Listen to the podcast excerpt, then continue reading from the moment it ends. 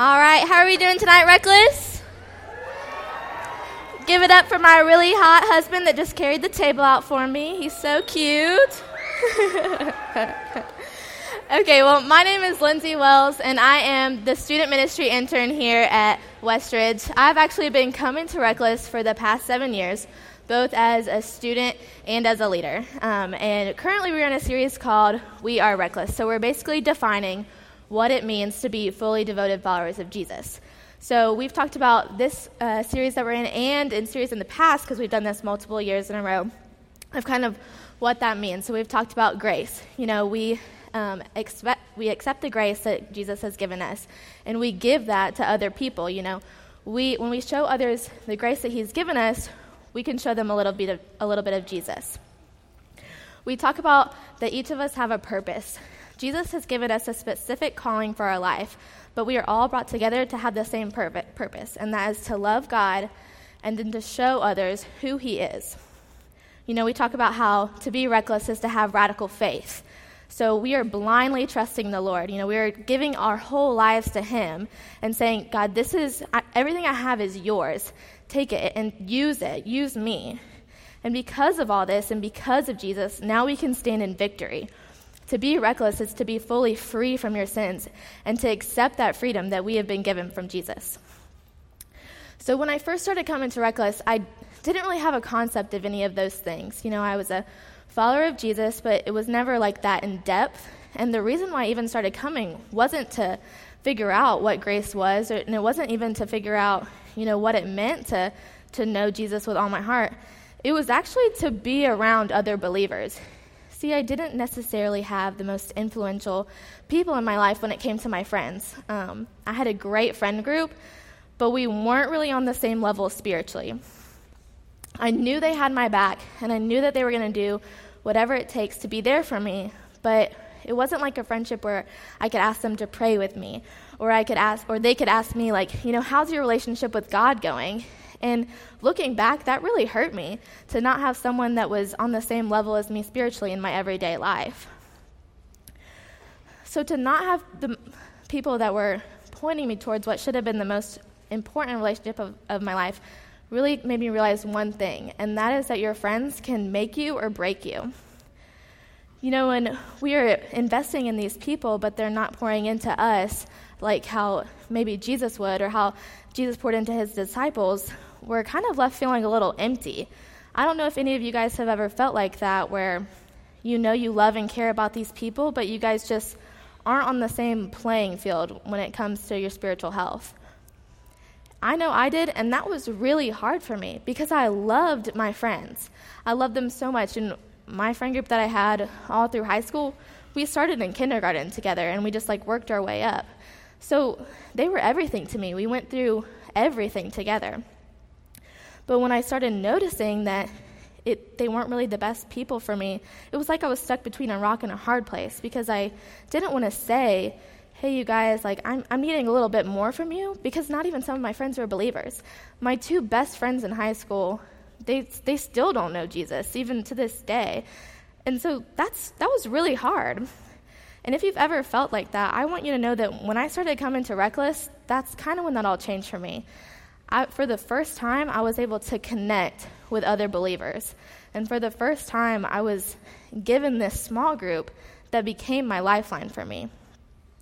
I gained the most influential tool that I've ever had as a Christian.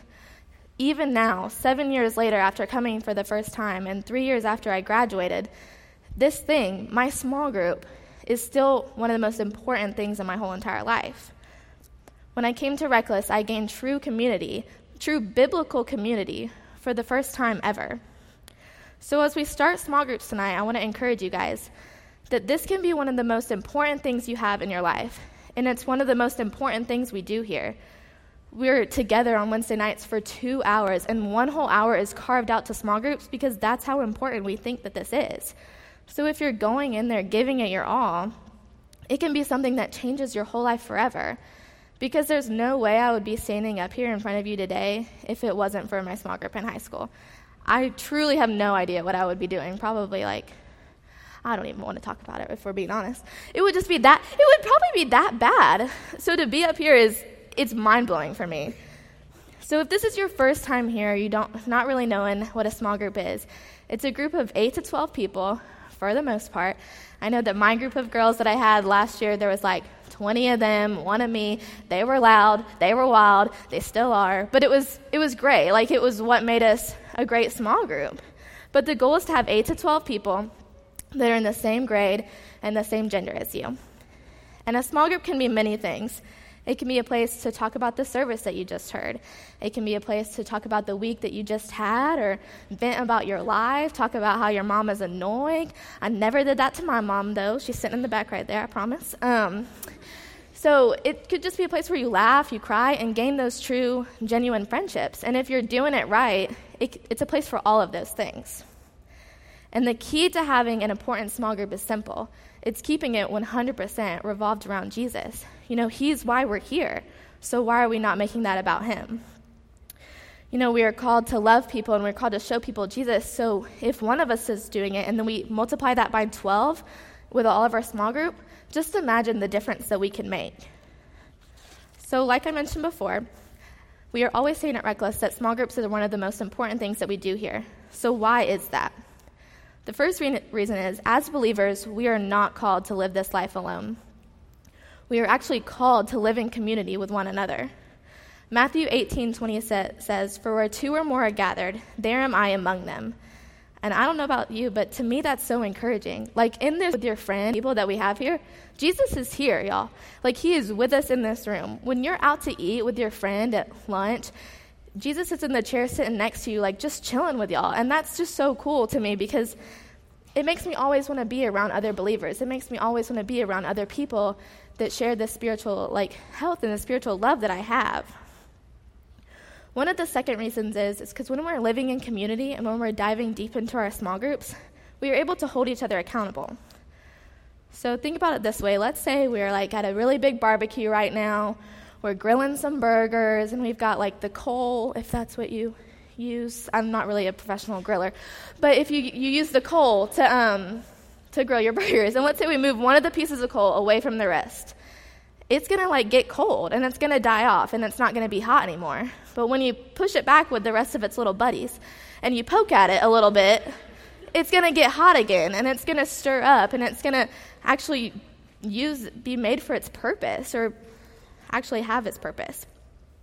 We see this in Hebrews 10 24 and 25. And it says, And let us consider how to stir up one another to love and good works, not neglecting to meet together, as is the habit of some, but encouraging one another, and all the more as you see the day drawing near. If we are living this life solo, who can we encourage? You know, who can we draw up good works in? Who can we love? And almost more importantly, who can do the same for us? That's not selfish to admit that we need other people to pour into us. I really like hanging out with other people. You know, I'm, I like to be around others, I like to have a good time, but that drains me. Like, always being loud, I mean, that literally sucks all the energy out of me. So I like to be alone to refuel.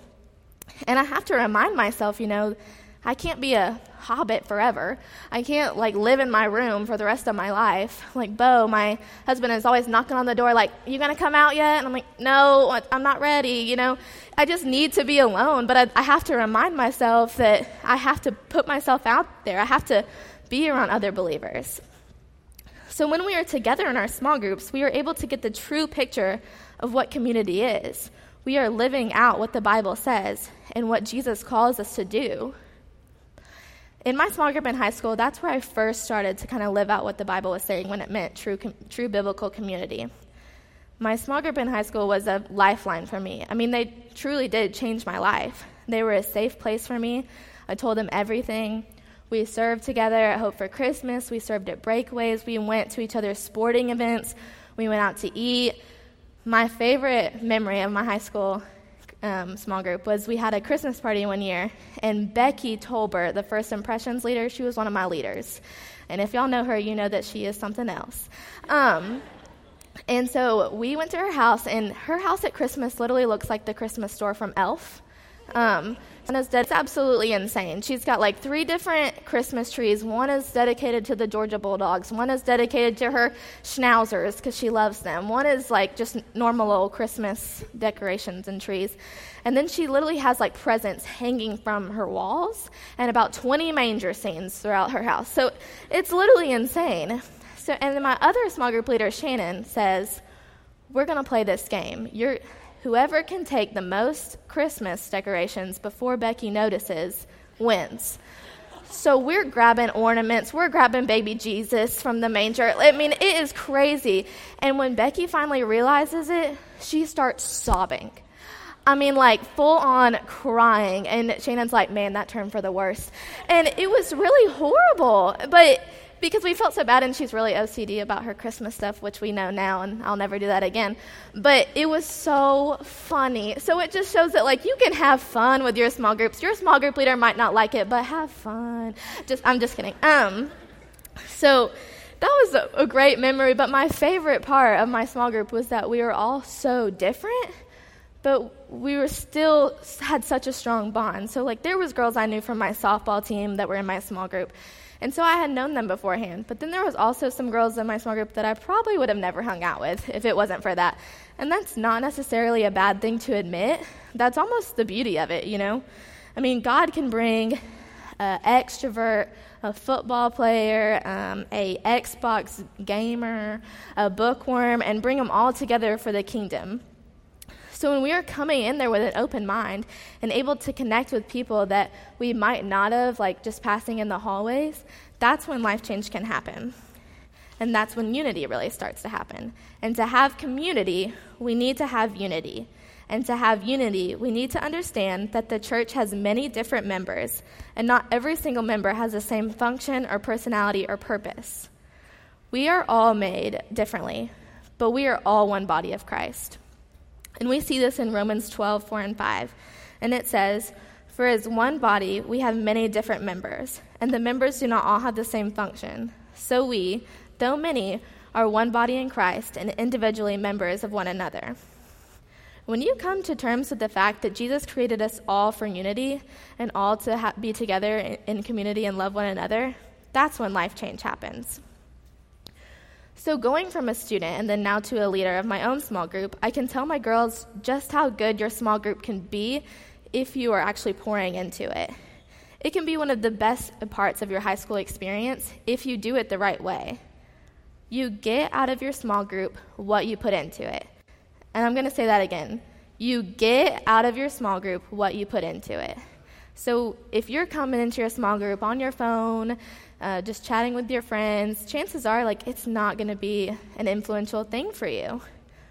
But if you're coming into it actually willing to give your all and pour into it, it's going to be something that you value forever. Your small group can be one of the most influential resources that you have as a Christian.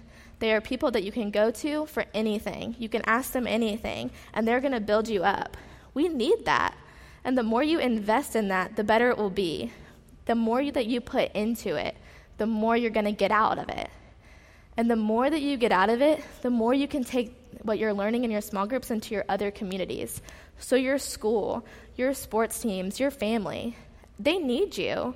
What we're learning in small groups, it doesn't need to just stop there. You need to take that out into your school, take that out into your friends uh, that are outside of Reckless, and you can really make a difference. So here's our main point tonight we are reckless, a group of believers that are committed to giving everything we have into improving our community and building relationships that are centered on Jesus. To be truly reckless, you have to be invested in your community. You can't just let it stop here. You can't just let it stop with what we're doing here on Wednesday nights. You have to take that and apply it to your everyday life. Those people need you. When you're investing in the person that you might not talk to when you're crossing them in the hallway, I mean, that could be the difference between heaven and hell for them. It's that serious. Our community is a reflection on us. How are you going to make this something that you value? How are you going to make a change in your community this school year? How are you going to show others Jesus? Let's pray together. Dear Lord, we are so thankful for you today, God. Um, I'm just so thankful that I was able to just share my heart with what um, a small group is and why it really matters with these students, Lord. I pray that they are able to just take you and change their communities, God. I pray that they are able to invest in their communities with everything they have, that they understand how important it is to be surrounded by other believers and to be surrounded by people that are going to glorify you the way they desire to do so. God, we want what you want. Please just open our hearts to whatever that is, Lord. Please just open our hearts and these students' hearts to whatever you have for them this school year, Lord. We are so thankful for you, and we are so thankful for Reckless and the opportunity that we get here to just come together with other believers and learn about you and to have this time of fellowship. Lord, we love you, we thank you, we praise you, and we always want what you want. Amen.